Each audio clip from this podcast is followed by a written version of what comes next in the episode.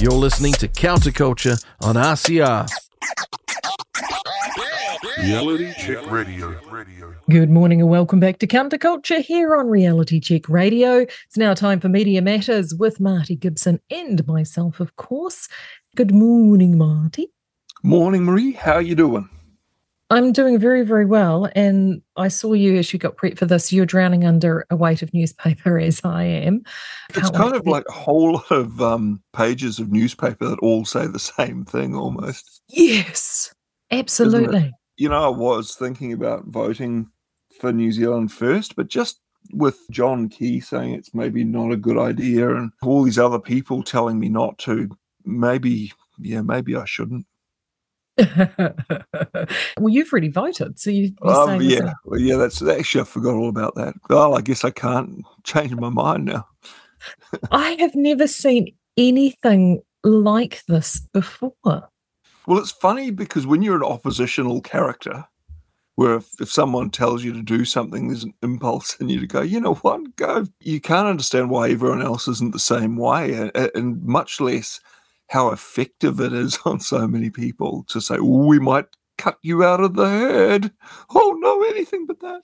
I think it was the Curia taxpayers poll that really set the cat amongst the pigeons. So that poll, he came back at 6.9% New Zealand mm. first, the highest that we've seen so far. I mean, they've had, you know, there was the, the sousson of panic once he breached the 5%, but there was lots of that, oh, but it's not really going to happen or it may not happen. Now that his numbers keep tracking up, and it's really only New Zealand First and the Greens that are doing this, the panic has now set in. Labour had no policy to campaign on anyway. So for them, this is just easy fodder. And they may stop some of these centrist voters leeching across to New Zealand first. But Christopher Luxon, really? Really. I mean, what did him and Chris Bishop think that they were doing? With did they have a little beer of a night and decide, oh, this is a good idea? Yeah, it's really, really hard to say, isn't it? I still can't quite work that one out. But I mean, I was talking to someone about Luxon the other day, and he, he is kind of like a middle manager. You know, he's got his party lines that he trots out. He's also like someone who's, you know, when you just start out in sales and you're not very good at it and you tend to talk about features even though you try and remember that features tell and benefits sell. And you're handing your brochures out to people because you can't sell and you're being really obsequious and nice because you think well maybe if they'll like me they'll buy off me. I think that's uh, where we're at with him. And as i mentioned the other week i'm seeing the perhaps the the real christopher luxon starting to come out now. And that christopher luxon wants power over people, and he's been push hold you know pushing it down, mm. keep hidden, but he can smell smell the precious. Mm, he can smell the precious, and obviously they've rolled out John Key. They've set this narrative in motion that you can't trust Winston, that it'll be eight weeks without a decision. All of these things. I mean, gaslighting up the wazoo, I have to say, when yeah. you're you're exactly right. He can smell the precious, but ultimately he's gone to the pub. All his mates have gone home and the best looking girls in the bar, and he's standing in the corner. He's had one too many drinks. Things got a little bit foggy, and at the end of the day, the only thing that's standing is that cougar in a pinstripe miniskirt in the corner looking at him, oh, winking. We've all been there. Yeah. and he knows that he's going to have to get into bed with it. Well, you know, there's worse things that can happen. Well, yeah, look, I just could not get over. I could not get over moving along. I could not get over is getting the game of column inches. Winston ruled all the weekend papers. He's ruled a lot of the information before and prior. I just did a quick tot up, and this is even before getting into the post. But Sunday Star Time, Herald on Saturday, and Herald on Sunday uh, Vernon Small, Andrea Barnes, Tracy Watkins, Heather du Plessis-Allen, Chanel, who just regurgitated a story from the week before, Shane Te Pou, Liam Dann, Fran O'Sullivan, Steven Joyce, Claire Trevett, twice, Adam Pearse, all they could talk about in one form or another was Winston. Yeah, it's like someone uh, punched into Chat GPT, write uh, this story in the style of, then all the names you've just reeled off. Mm. They never cut to the heart of, of what's actually bringing people to them. I mean, there's all of this endless talk about what your vote says about you. comes back to that survey of people's psychology, divided it by voters, and New Zealand First voters less likely to believe in climate change. I mean, who doesn't believe in climate change? I'll, I'll pick this apart a little bit. The climate changes. It's not a matter of not believing in climate change. It's a matter of not believing that anthropogenic CO2 is the primary driver of climate change. And we can let bankers conduct some complex financial wizardry that creates a lot more public debt and will somehow solve it. That's what we're skeptical about. that, you know, maybe it's not a good idea. Winston puts the figure at 50 to 60 billion dollars this decade. And, uh, you know, I've seen figures, estimates of 70 billion. I think about opportunity cost for that. That's what I'm skeptical about. I'm not saying that uh, anthropogenic CO2 isn't a driver of climate change, but it's 3% of 0.04%. Anthropogenic CO2 is 3% of the atmospheric CO2. And that's before we even get to how, over the past two decades, the world's greened by 15%. A lot of areas that were uh, desert have greened up at the margins of deserts where we were told, well, those deserts are going to expand. The opposite's happened. That's the first point about the climate change. The government health advice. Let's look at that, shall we? So we're less likely to believe government health advice. Now, the government health advice, it's now, hey, maybe you should try taking this, just in the hope that we'll forget it was you've got to take this. Yeah, I wouldn't count on government health advice to keep me healthy. Let's let's just say that. And I think the evidence is pointing in that direction. And the fact that the media aren't examining that evidence, yeah, does make me somewhat. I'd say I fit that bill too. Or that sexual or gender minorities have been discriminated against. Undoubtedly, they probably probably have a while ago. I wouldn't say so much now. It's the same if you um, deviate from the norm in any way. There's that's just all part of the herd mentality, I guess. But that's what gives you your edge, darlings. That's what gives you your sparkle. You don't want to be like everyone else. And as I've said before, much as uh, it's it's not my scene, I would certainly uh, help you out if you're getting hassled by someone. So you know, let's not conflate my not thinking it's a great idea to teach my seven and eight year old kids all about it, or have men dressed as women reading them stories in libraries. I uh, I don't think you should conflate it with my uh, with any genocidal urge on my part. Let's see what else have we got. Uh, more given to believing conspiracy theories. Very difficult to know what you're talking about here. Are we talking about? Do I believe it's worth discussing that sometimes groups of really powerful people get together and discuss things they might do which are in their advantage and not necessarily other people's. Yes, I believe that. So, yep, guilty with that one too. It's always interesting that there's a lot of airy discussion about conspiracy theories, but not a lot about what they are or why they're wrong. That always bothers me because I'm all ears to that. I'd love to be wrong about some of them. Hey, Hannah, are you also more paranoid. Now, just because you ain't paranoid, it don't mean they ain't out to get you. You know, the thing about paranoid people is the worst thing you can do is mock and marginalize them. And that's what the media seems fixated on doing. So you have to wonder, you know, are you really that worried about it? Or are they useful as people you can point to as being the enemy? He's also more religious. I've become more religious probably uh, over the past few years because I've seen more evil. And I guess that's swung me around on that and on a lower income than other voters. I'm undoubtedly on a lower income than some other voters and a higher income than some. I guess that, that speaks to the fact that a lot of New Zealand First supporters are uh, are older and retired. What do you reckon? I did read this, and so what we did so for people sort of going, what is Marty going on about? What we're going on about is a in the Sunday Star Times what Your Vote Says About You by Virginia Fallon. And she spoke to psychology professor Mark Wilson, has crunched some data. So, what Marty has just described is essentially a profile that was created of what they believe a classic New Zealand First voter will look like. It responded to the politics and mental health state of the nation survey. Mm. I did I did love those some of the some the way she paraphrased some of these things because that so they opened with New Zealand first That's why I started with it. Not not. Yeah. So, the, so the first profile they gave was uh, John from New Zealand First. Then they went to James. James Mm. uh, is act, according to Wilson, the stereotypical act voter is a man less likely to be tattooed than the other parties. Mm. I wonder if Bart Simpson. I wonder if Bart's got a tattoo. Can you see? I can't see David having a tattoo. Can you? Oh Anyway. no, I wouldn't have thought so. Let's not. mean, let's take that vision out of people's heads.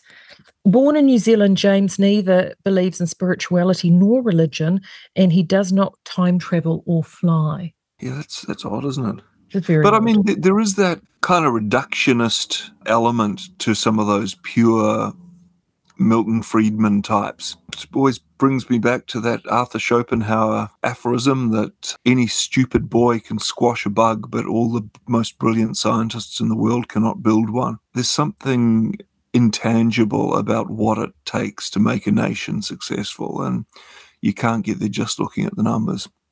No, you can't. And so they go on and they do give profiles for every single major party that does look like they're going to be in the tent. Look, to me, I found it slightly humorous, the whole thing. And I think it was meant to be. But again, it said underlying, there's always, and it's been there the entire time, the last, definitely the last six years, that underlying slight de- derision and dehumanization Mm. of anybody that doesn't toe the line and doesn't march to the beat of exactly the same drum. Yeah. Well, I mean, uh, and the, the funny thing, you always get this with Kate, with Kate Hannah, she talks about, and, and the word is, I know this because I've done a paper recently at uh, one of the hives, one of the wasp's nests of postmodernist bullshit studies. It's essentializing. And it was quite a good point, you know, if you sort of describe someone in a way that makes what they do as a part of their behavior. So she'll spend quite a lot of time moaning about her opponents doing that and then do it to them. Often worse. Mm. With the characterization of act, it's, it says, uh, it calls him James. James is most likely to agree that success is based on survival of the fittest. I am not concerned about the losers. And 25%, presumably, of ACT voters thought that, which, you know, is a minority. But I think that's a kind of a mean way to phrase it. I think a, a better way is we believe in the Pareto distribution. So some people do win. Some Mm. trees and forests grow bigger than other trees. Some stars and galaxies are bigger than other stars, and it happens a, in a very stable distribution. And it's the biggest argument against the obsession with equity. You can't get equity among children in a family. Mm. That was something Casey Costello said in the interview that we talked Yeah. about last week. And and if you're fretting about some kid being less good at maths and another one, you're probably missing an opportunity to actually spend time finding out what he is or she is really good at. So, you know, I mean, there's terrible stories about that in, in school as well, where kids who are naturally gifted at maths are charged with teaching the kids who aren't maths. And so, equity. Who's next? Jordan, Yeah, our Jordan. unisex Jordan. Yeah. He's pretty bland, isn't he, old Jordan? As it's on brand. Yeah, jo- Jordan is probably as uh, you know nature's fresh, fresh white toast one could get. I would have thought. Uh, so Jordan is uh, Jordan. Meet Jordan from National. Uh, Jordan is a great thing about uh, the name Jordan is that it's unisex. There you go. Oh, He is, however, less likely to be vegetarian or vegan, and along with ACT voters, national supporters like Jordan are on an average salary of seventy to eighty thousand per year, making them the richest of all. yeah, that, that- I couldn't quite work that out. They're they saying they're richer than ACT, your average ACT voter? Yeah, I mean, but that's okay because national voters love their rugby more than anyone else, and they don't really care if it's the All Blacks or the Black Ferns. That explains Oh. why Luxon did so many "Yay, sports ball" posts. Sports ball. Ah, Anywho, now thing is- worst of all. so this is the interesting one. Now we've done the men. Now we've done the men. It's time to jump the gender fence to the women. Meet Susan. Voting us into tyranny since So Susan Oh, is dear. so Susan is from Labor and is most likely to support Joe Biden and tends to worry more about covering the, the cost of basics. She trusts traditional mainstream media and government health advice and joins national voters as the least paranoid. Yeah. The interesting thing in that is she's most likely to support Joe Biden 82%. Remember, that's qualified because she trusts mainstream media. Yeah. I mean, you know, this brings me back to my earlier, somewhat controversial comment that you may or may not agree with that the biggest threat to our freedom is stupid women who would trade our freedom for the illusion of safety and weak, pathetic men who would trade our freedom for the illusion that those stupid women might approve of them if they agree with their bullshit hard enough. That is one way of phrasing it. Virginia phrased it slightly differently. She phrased it they're the most urban, most compassionate, they're the most trusting, and it's a weird paradox. Now, I look at that and it says they're the most compassionate and they're the most trusting. To me, that says they're the most foolish and the most gullible. Well, that's what I was saying before. I I know. That's what I said. Virginia paraphrased it slightly different to you. Oh dear, they're, they're more likely to be women, the Labour voters, and I think part of the reason for Labour's slump in the past, and oh, and he thinks that that's part of the reason for their slump in the last few years. Girls have taken over. Oh gosh, Mark, that's that's uh, Well, you know, the funny thing as well, they're the most compassionate. I'd like to pick that apart a little bit too. Is that compassionate by voting for other people's money to be given to other people? Or is it they're the most compassionate in that they actually roll their sleeves up, help, mm, and reach into their own pockets? I always wonder that about Green MPs as well, who are saying, well, you know, we've got the wealth there. We just need to takes it. Well, speaking of that, you need to meet Christine because Christine is votes for the Greens. They're white, female, and more likely to be plant based or apologetically omnivorous, ambivalent about rugby in general, but they do like women's soccer. Pretty comfortable that rural folk are being accurately portrayed and represented. Yeah, I think I think the groundswell movement would have something to say about that, just quietly. I mean, it's funny they said they believe in anthropogenic climate change too, which is a bit different from saying that the other side don't believe in climate change. They didn't give them that out. They just sort of made them sound stupid by saying they didn't believe in climate change. And then, of course, there were the Te Pāti Māori but I, I want to jump to the end, which says what unites us. Almost everyone disagrees on lowering the minimum wage. 88% of all voters are fine with premarital sex, and the same number are happy to accept humans evolved from simpler organisms. So they're essentially ruling out the those who have strong uh, religious beliefs. Also, only 9% think fluoride is bad for public health. 5.6% disagree that climate change is happening, and 11% disagree that women have been historically disadvantaged. Yeah, I didn't come prepared with this, but there was a an American public health organization released after trying not to release it for a long time their report on on fluoride. Lo and behold, their studies indicate that it does cause a lowering of IQ in young people. Again, maybe that's a good thing, maybe it doesn't really matter, but don't piss on me and tell me it's raining. Mm, exactly. So that is a rather intriguing little article that was certainly a different bent from the other elements that were going on in the paper. Marty and I had a conversation on Saturday when we were sort of watching some of the stuff, and I, I actually had a, a bit, I was a bit anxious, wasn't I, Pete? Mm, And I said to to talk you, down. yeah, you did. I, he, I, Have I you got a paper bag, Busky, right? Stick it over your face, breathe in and out. well in my case actually it was an audio book and knitting but just that whole sort of the shift that happened i just found to use a star wars reference i felt like there was a disturbance in the force and Mm. And i didn't like it and i think reflecting now what i realized it was was that movement in the campaign to start leveraging that tried and true strategy Pushing of using of using fear Mm. to get the population back in line. And I was triggered, essentially. I I suddenly realized that that's what it was. It was because I was seeing that, it really did upset me quite a bit. And, you know, I've reflected on it now across this week, and I've now consumed a bit more media and, and feel, as I feel a little bit more robust. And a good mate here helped uh, talk me off the cliff on Saturday, and I am feeling a lot better about things. And I just suddenly realized, you know, if you are feeling a little bit anxious and you've read all the stuff in the papers over the last four or five days, and you're thinking, whoa, this just feels kind of strange. And why are they saying all of these things? And where is this fear coming from? You know what, guys? Don't get yourselves all wound up about it because you know who they're talking to. I've just decided that they're actually trying to target and talk to those people that are still running around in their cars, driving by themselves with their masks on. That's who they're talking to. They're not yeah. talking to us. And once yeah. I realized that, I felt better. Oh, that's good. Yeah, no, it's, it, I don't never know which is more depressing: the fact that they use fear or the fact that it works. Mm. You know, it does work.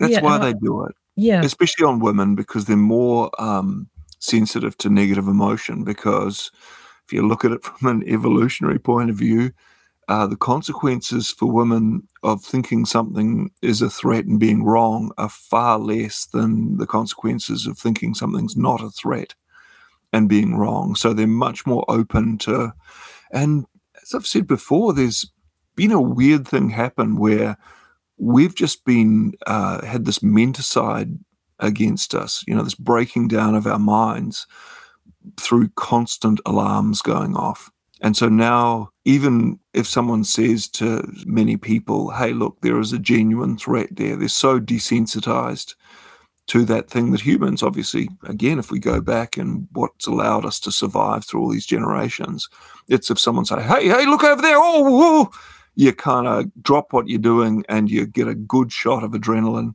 hmm. and uh, you get ready to fight or run. So yeah, those systems have been burned out. Yeah, it is. I think a lot of us are sort of spent. And, you know, to that end, I mean, we are now at the pointy end, end of the wedge. Mr. Maree and I are going off to vote tomorrow. I've now solidified my decision. It's taken a while to mm. the last week of the campaign, uh, but I feel quite comfortable with the decision. And I think that was the other that flight or um, fight response. And I think that's what was getting me done on Saturday. Is yeah. it wasn't only the seeing that sort of shift in messaging from those key parties, and that actually really did help solidify my party vote, I have to say, because I was, you know, the oppositional the, nature of yours. Uh, my oppositional nature, yeah. It's like, yeah. Mm, right there, I'm going. Don't do you tell now. me what to do? I'll do the opposite. Exactly, and also too within the um the issues that are important to me. So on Vote Compass, when I did Vote Compass this time around, I do it every time. I literally, my dot and the ACT dot are practically on top of each other. And I have voted ACT for more than two decades in party vote. Mm. So I have been pretty consistent on that. coming out now. I know, I'm going to tell people now because it's this close. And so that's where I've always been. And my candidate vote is the one that will bounce around the scheme of things. And it's because I am, I like to vote for the person. And I think people forget that you have two votes.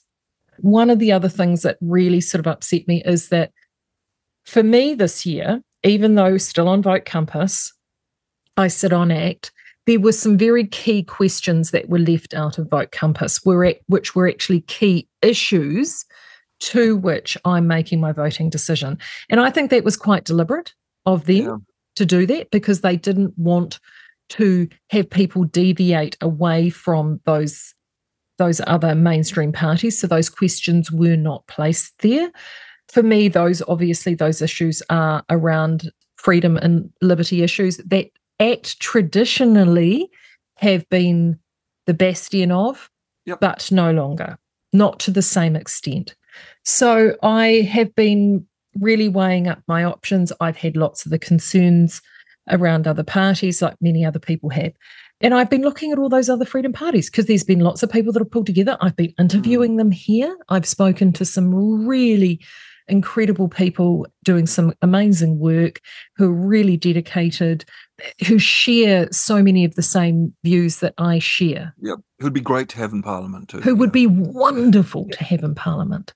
But the reality of it is, and this is what this is what I was faced with on Saturday, knitting whilst I was knitting and listening to my audiobook, is what I realized on Saturday when it came to my party vote, I had it was a simple decision. I am either happy with the status quo of what the status quo has been for the last three years, or I'm not.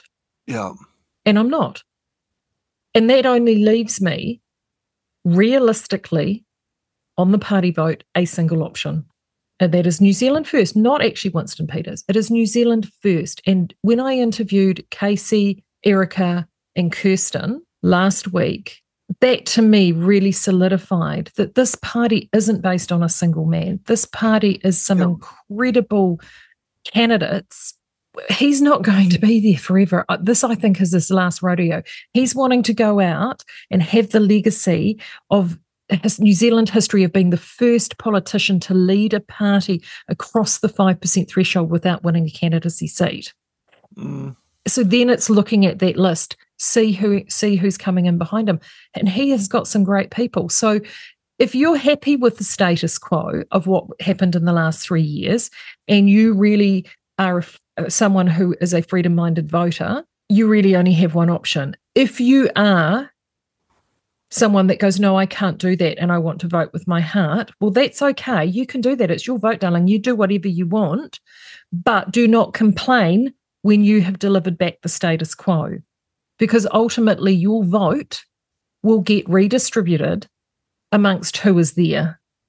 Yeah, there's a bit of magic in the strategies of some of those remaining minor parties, the umbrella party, Brian Tamaki's party, you know, he, he was said, Well, we believe in miracles and uh, you know Liz Gunn's talking about what she what she's feeling about the two million votes that are out there. That she's um, calling the way some uh, Pacific Island tribes used to call in whales.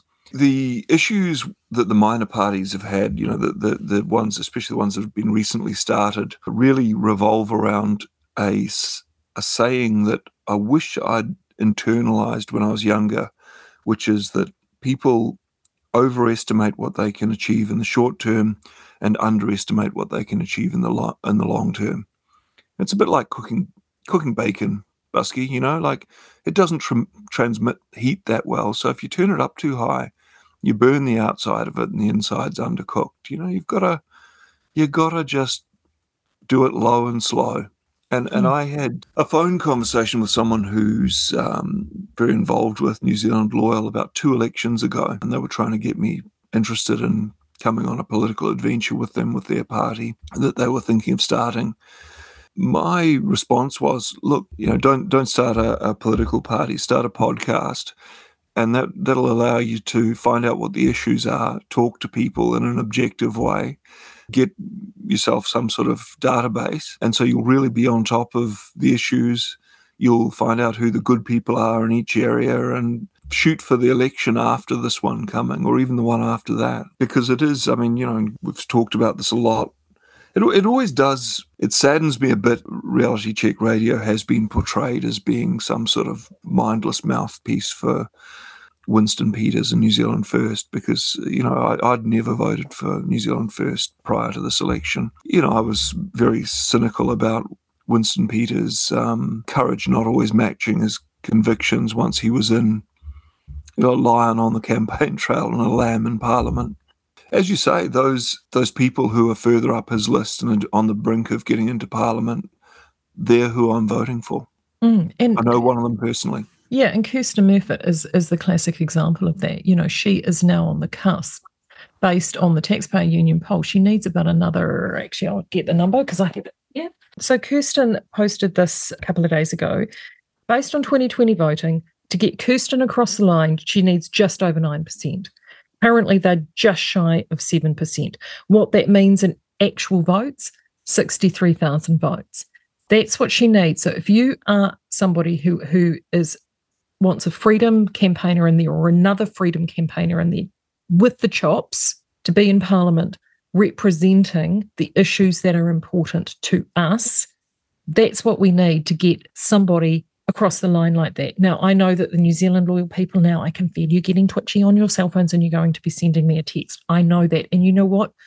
I, I'm not discrediting your concerns or your belief in your party. What I'm saying is you're not going to get in this time. It doesn't matter what your leader has said. The reality of it is, in the party vote, it is not going to happen, which is why we have two votes.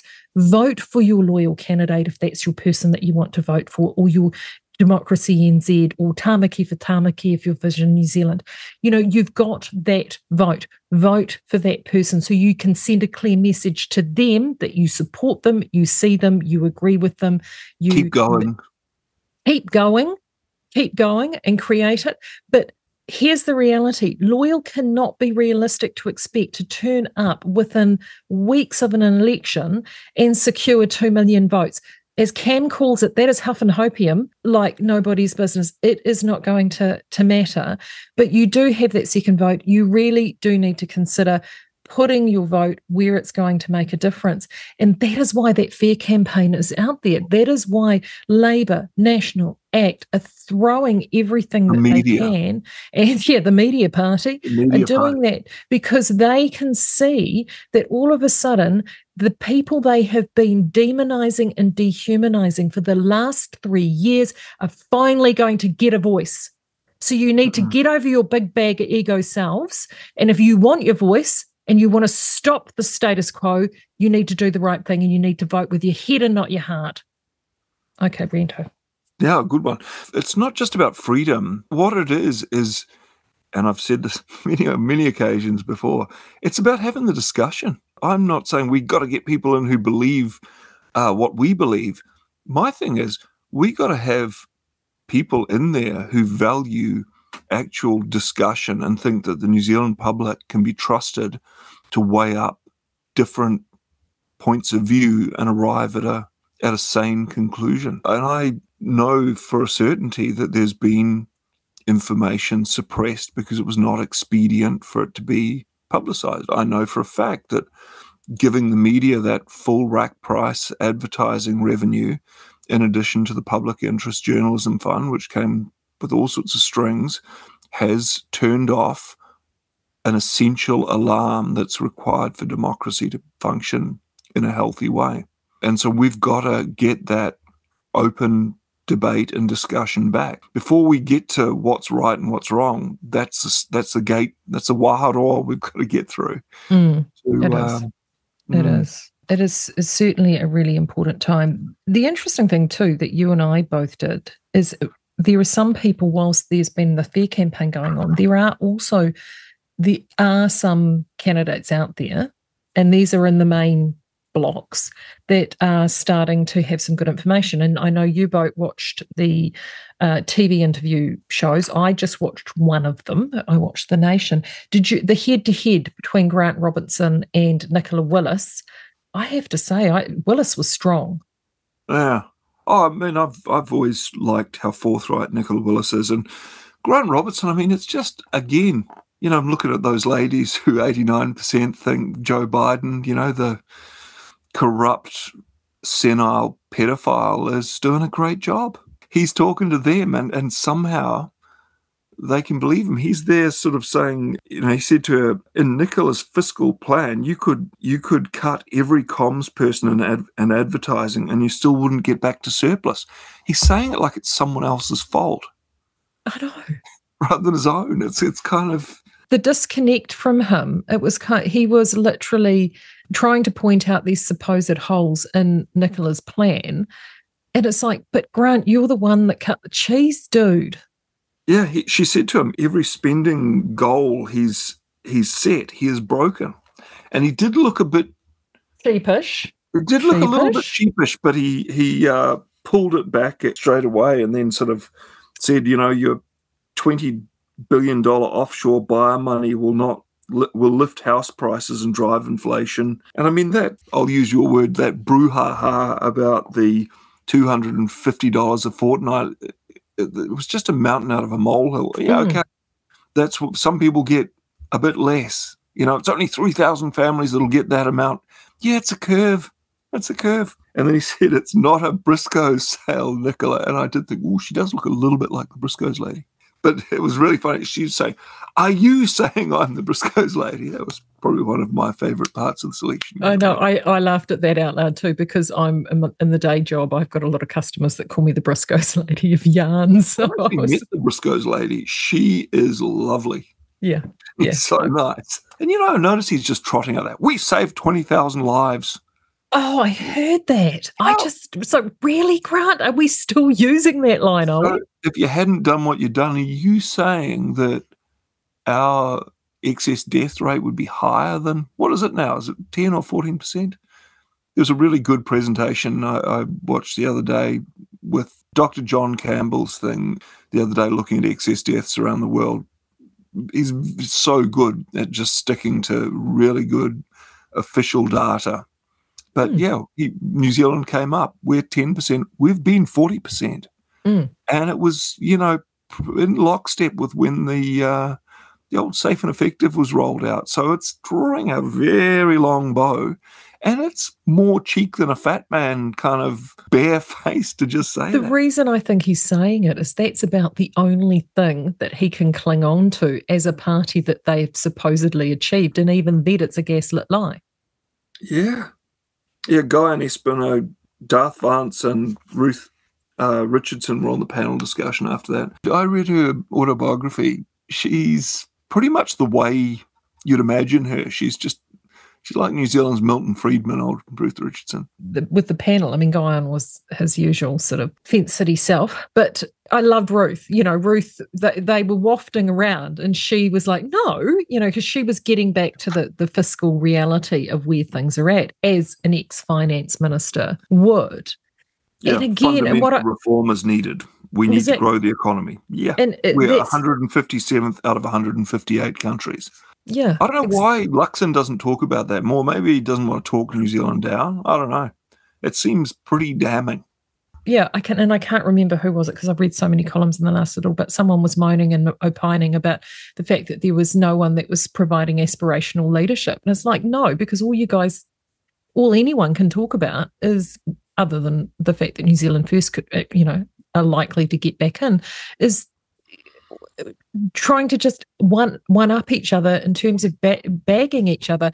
And again, I wonder, I do genuinely wonder this is why the Greens have started sort of picking up a number of votes because they're picking up those Labour voters who they're getting sick of all of this and they are just banging out policy, their policy positions to very, very niche spaces. So they're hitting the university campuses, they're hitting Innumerate people, all those people can't do maths, people who haven't read history and understand where Marxism always leads when it's implemented.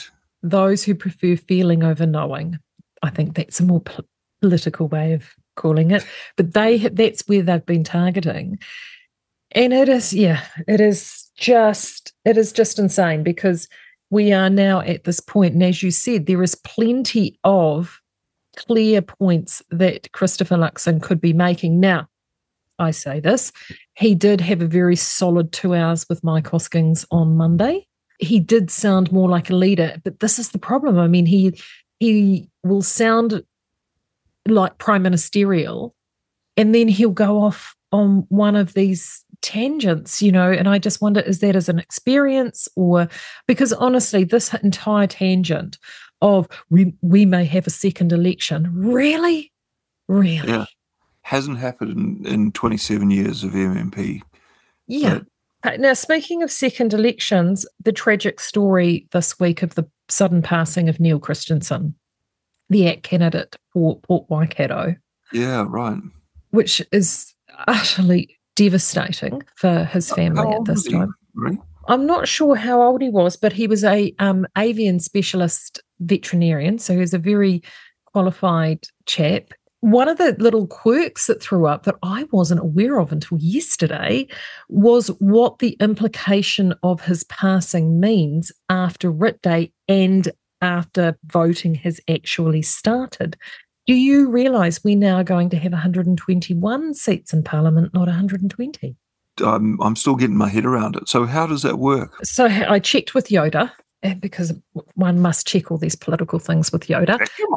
Yes. So I did check with Slated the Can, and oh, you he. must not. This is a very simplified version of essentially what is happening because votes have already started to be cast. Right, all the party votes that have been cast count. And what they do is they will count in that Port Waikato seat and they will count whoever wins the party vote in that seat will win the seat for that party. Mm. Then the candidate votes, that will be done again as a by election because they can't take any of the votes because obviously the voting had opened and Neil has passed in that time. A by election will be held, and then the candidate for Port Waikato will be selected at the by election. And they need to seat 120 people in Parliament after voting is concluded. So that's the very simplified version. And I know those who are more politically inept will right. say, well, there's the, all these different nuances, but that's the simplified version of what will happen. So the part, if you live in Port Waikato, your party vote very much will count uh, this time round. And then there will be a by election to select your candidate. Mm. So that sort of throws another little wrinkle into the mix because it then means that potentially one of those main main blocks will get an additional seat that uh, a bonus seat like the bonus ball in lotto that they didn't know that they were going to get. So again it then means that if you want to avoid the status quo that party vote is going to be even more important yeah did you see kate hannah at the end of the nation no show mm. without punch Oh, no, I didn't. Yeah, she's talking about violent, vulgar discourse. Oh, um, I read the um, article on that. Yeah. Yeah, just people scared they'll lose as Maori re- reclaim their rightful place. And then old Cuddles Costa got on and um, talked about the anger in the country and the violent rhetoric being driven by social media in the article there was there was no detail like it was all based on the vibe of the thing. Yeah yeah. So he's sort of saying yeah it's because of social media it's like you don't think it's what your chums have been doing over the past three years that's made people feel powerless and angry? And then yeah q&a uh, the next day. There was a um, interview with the federated Far- farmers president tim hurdle. He came across really well really impressive guy. You know, he's sort of still um, you know, talking about how groundswell's mainly driven by two guys who um, have got pretty definite ideas, whereas he uh, has to deal with the membership that comes out of all of these different districts and is its own. So he's you know not able to take strong positions on things. Yeah, it was a really strong interview by him. He was really good at just sticking to the issue, saying, "Oh, you know, we need one."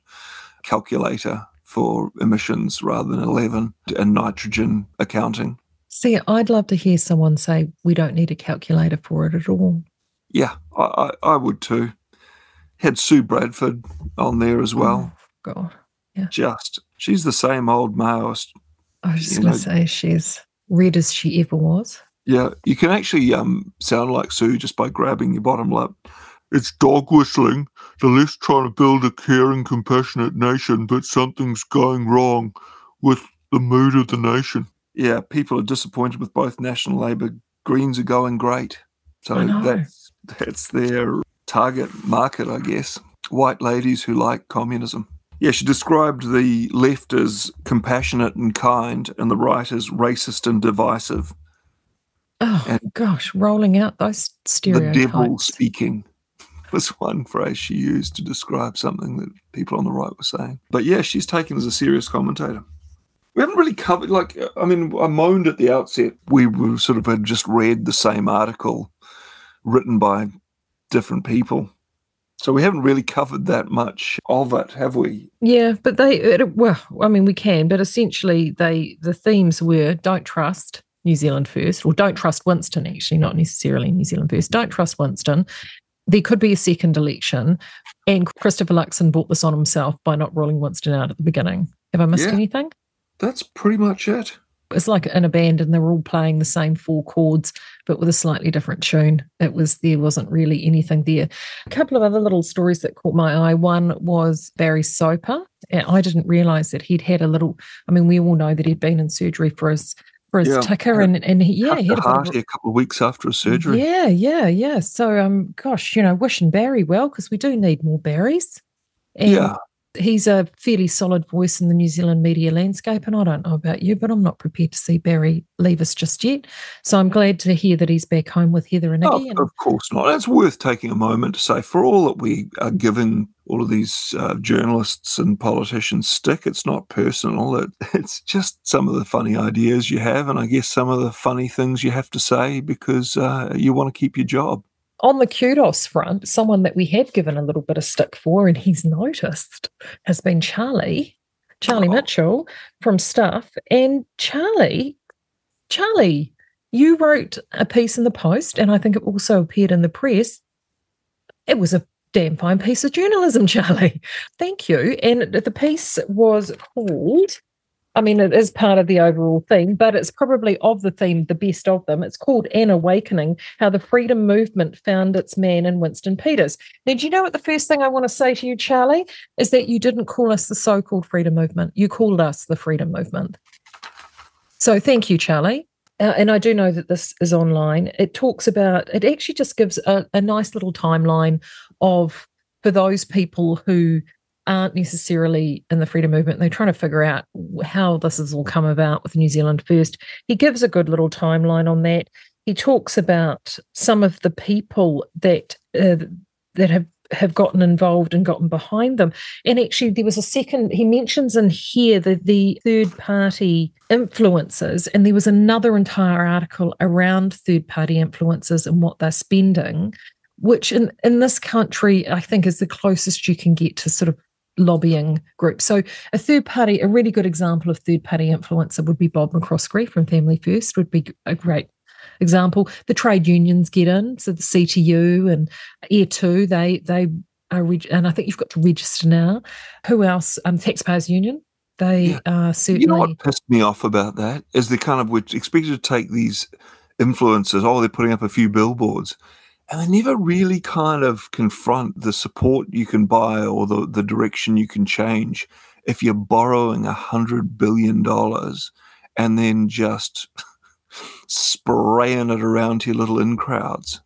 So, this article from Charlie, I'm just going to read the final few paragraphs because I think it sums it up beautifully. One of the people he highlights in here is Gary Moller, and Gary is a regular guest with Paul over on Breakfast. So, do check that out on the app. Just pop Gary Moller in, and all his interviews with Paul will pop up. But in the end, it says here that in the dying stages of the campaign, it is clear which of the three early options won out. The new parties, such as Democracy New Zealand, New Zealand Loyal, have failed to amass support, as has the umbrella party of Freedoms New Zealand. There is now widespread support within the freedom movement for New Zealand First, recognising both its political offerings and its position to exercise raw political power. In a recent post, Gary Moller encouraged others to join New Zealand First and influence the party from within. When you become the party, it becomes you. Our adversaries have been effective in sowing division across New Zealand, including within the freedom movement, but we won't let them triumph, he wrote. It's time for us to unite and stand together as one our, our power lies in combining our votes and throwing our support behind a single party that has passed the 5% threshold, and that party is New Zealand First. Well said, Gary Moller. Mm. You know, there, there were a few articles now I think about it in Sunday Star Times. I, I they, they did kind of a few perspectives on different voter blocks, and one was mm. they talked to a 21 year old woman, Te Koka Rose Harawira Yelash.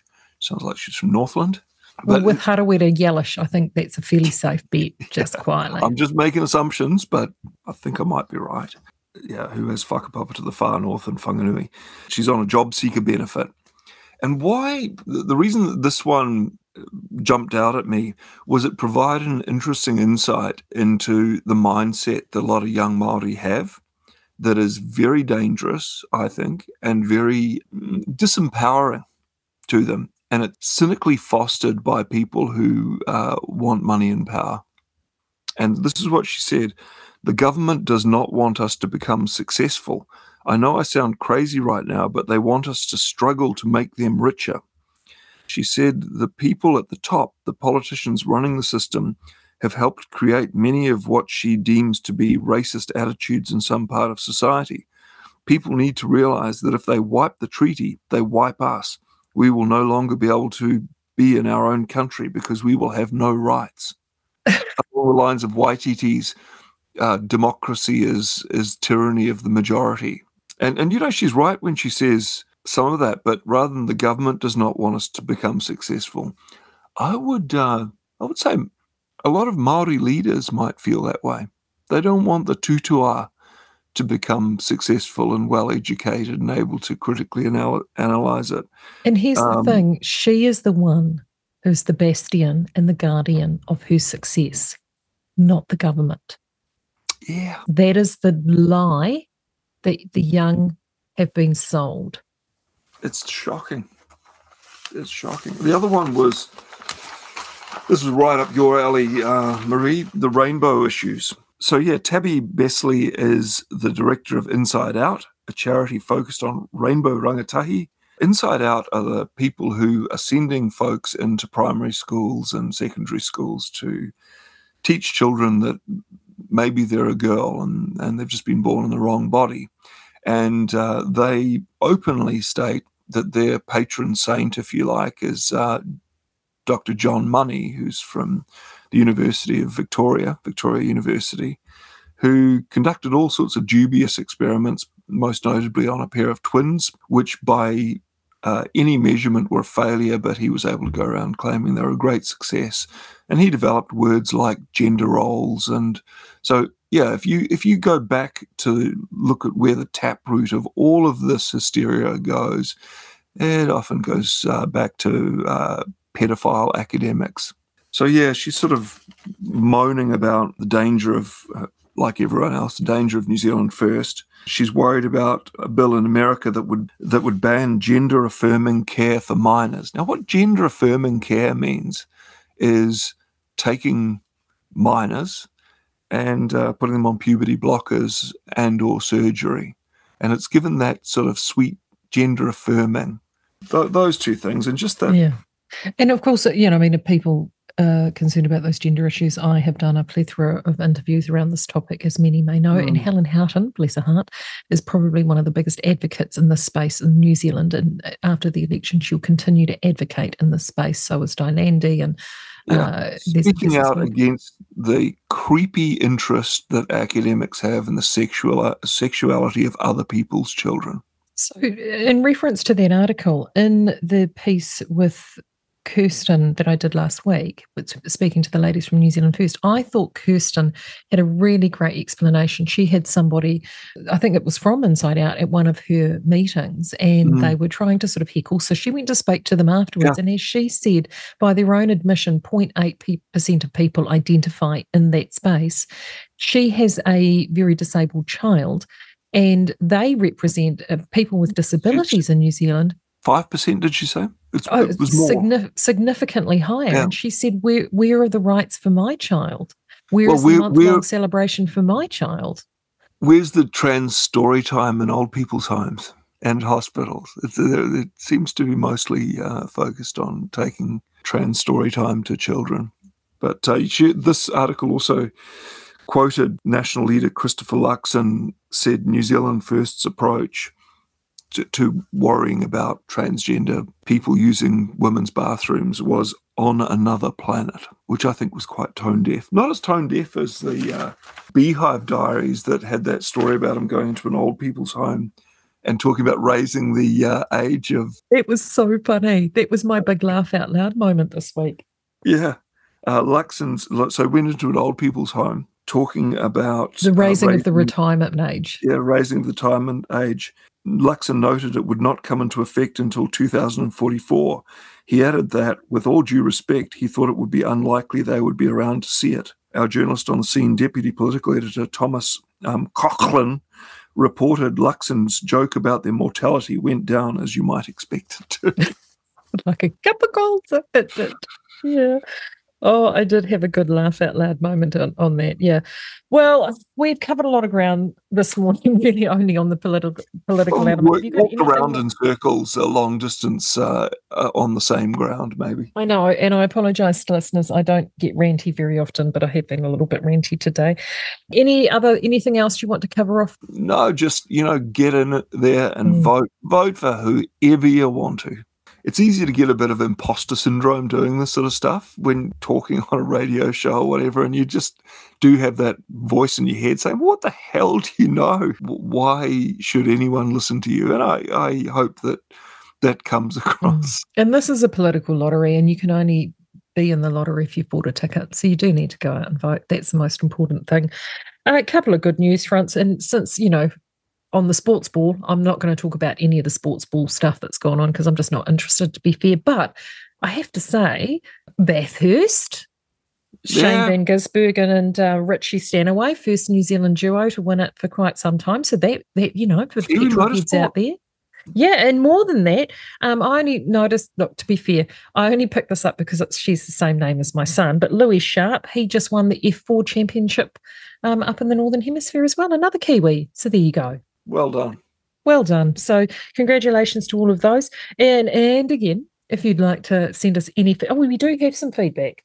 Quickly, Oh. we'll do some feedback. So if you want to send us some feedback, and after today's show, you might, after you know, because I've been a bit ranty, so so do send it. If you're somebody, A little um, bit paranoid. How? What else are we? 2057 is the text number. Inbox at realitycheck.radio is the email from John. We love John.